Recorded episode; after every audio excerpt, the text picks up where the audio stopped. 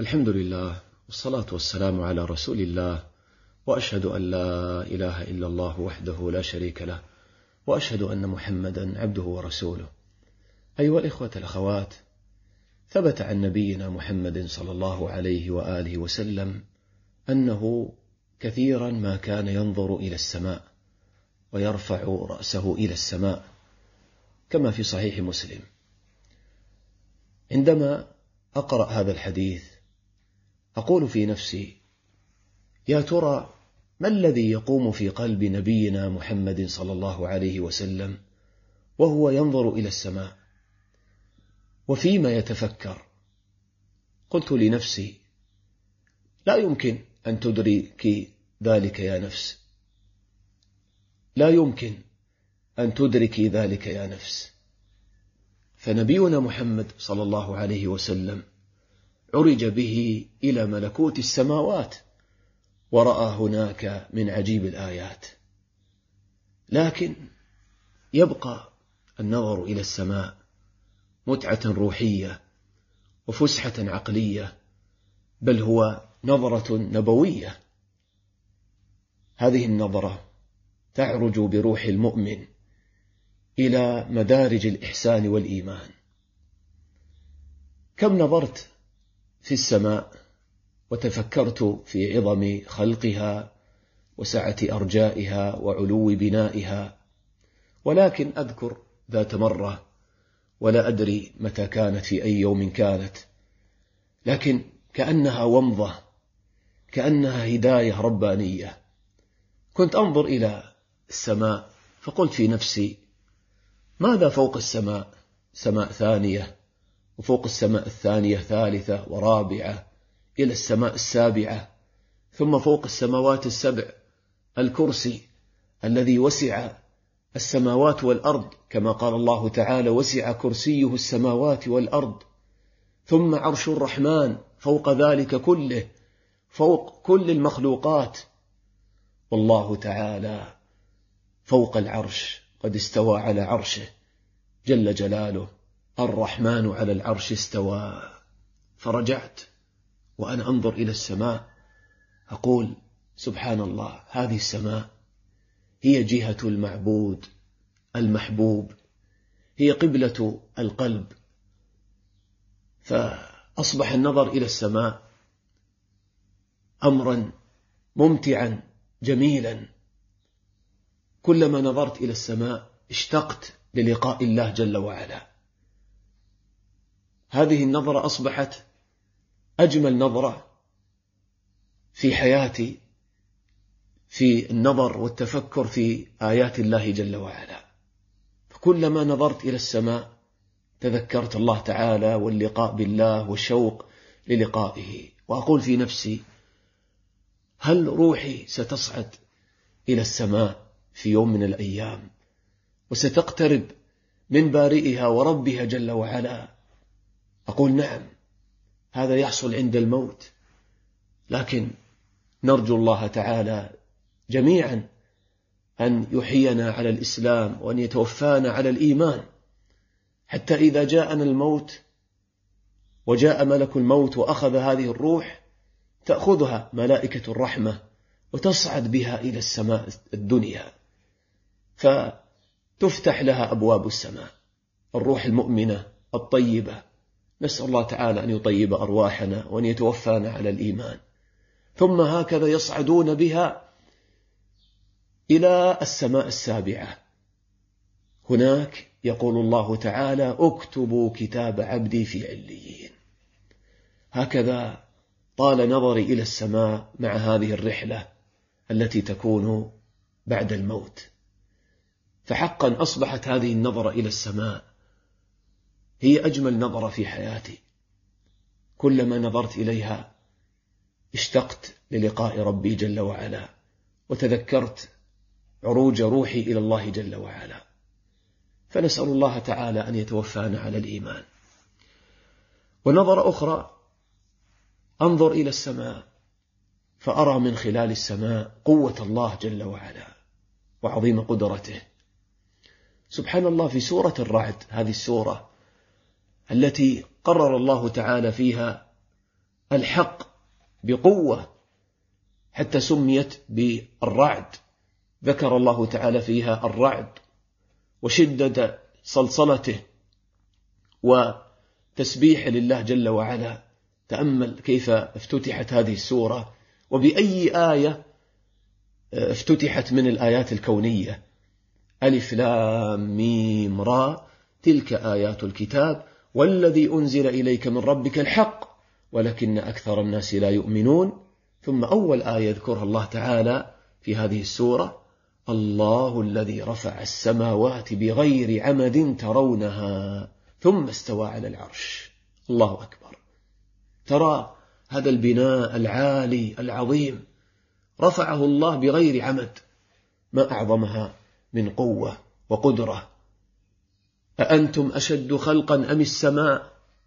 بناها رفع سمكها فسواها وأغطش ليلها وأخرج ضحاها.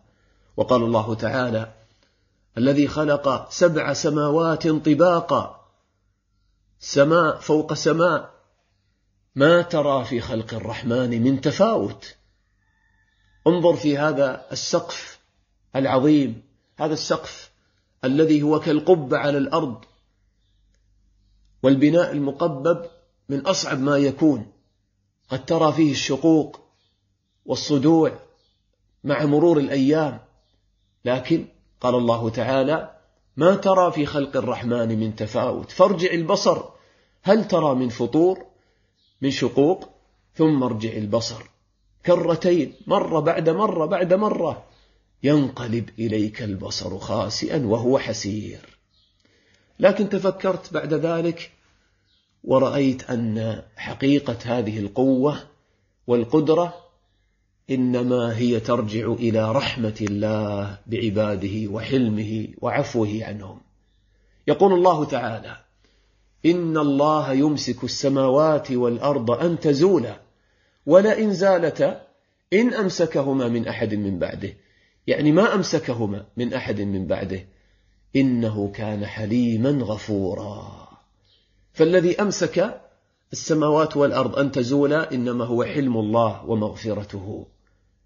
ويقول الله تعالى ويمسك السماء أن تقع على الأرض إلا بإذنه. إن الله بالناس لرؤوف رحيم. يعني السماء تكاد تقع على الأرض مما يفعله الناس من الشرك والفجور والمعاصي. لكن الله تعالى غفور حليم رؤوف رحيم جل وعلا. هذا الذي أمسك السماء. فكلما نظرت إلى السماء تذكرت رحمة الله تعالى بنا. وأيضا ترى في السماء جمال الله جل جلاله. فالذي وهب للسماء هذا الجمال هو أحق بالجمال والجلال جل جلاله. ولقد زينا السماء الدنيا بمصابيح وجعلناها رجوما للشياطين. ويقول الله تعالى أفلم ينظروا إلى السماء فوقهم كيف بنيناها وزيناها وما لها من فروج. تنظر إلى السماء في صفائها في زرقتها هذا اللون الجميل في نجومها إذا نظرت إليها في الليل في ليلة مظلمة ليس فيها قمر ترى النجوم هكذا متناثرة كاللؤلؤ المنثور. ما أجمل خلق الله هذا خلق الله. انظر نظرة أخرى إلى السماء وهي مخلوق عظيم مستعل على الأرض وما عليها. لكنه في الوقت نفسه هذا المخلوق لم يتكبر ولم يستعلي. بل هو مخلوق خاشع خاضع لربه جل وعلا. بل هو شديد الخشية لله. يقول الله تعالى تكاد السماوات يتفطرن من فوقهن. قال قتادة من عظمة الله وجلاله. ولهذا هذه السماوات تغضب لله وتغضب على من تنقص الله وأشرك به. قال الله تعالى وقالوا اتخذ الرحمن ولدا لقد جئتم شيئا إدا تكاد السماوات يتفطرن منه وتنشق الأرض وتخر الجبال هدا أن دعوا للرحمن ولدا وما ينبغي للرحمن أن يتخذ ولدا. هذه السماء مطيعة لله تعالى في كل أحوالها. من أول ما خلقها الله يقول الله تعالى ثم استوى إلى السماء وهي دخان فقال لها وللأرض ائتيا طوعا أو كرها قالتا أتينا طائعين. فقضاهن سبع سماوات في يومين وأوحى في كل سماء أمرها. وأخبرنا الله تعالى عن كيفية خلقها. قال الله تعالى أولم ير الذين كفروا أن السماوات والأرض كانتا رتقا يعني ملتصقتين. فكانت السماء طبقة عظيمة والأرض طبقة عظيمة متلاصقتين. قال ففتقناهما. فتق الله تعالى السماء عن الأرض فصلهما ففتقناهما. وهذا أمر لا يمكن أن يصل إليه الناس مهما اكتشفوا أن بداية الكون كان عن انفجار عظيم كما يقولون ويزعمون. لكن هذا كله ليس بدقيق. كلام ربنا أجل وأعظم وأدق.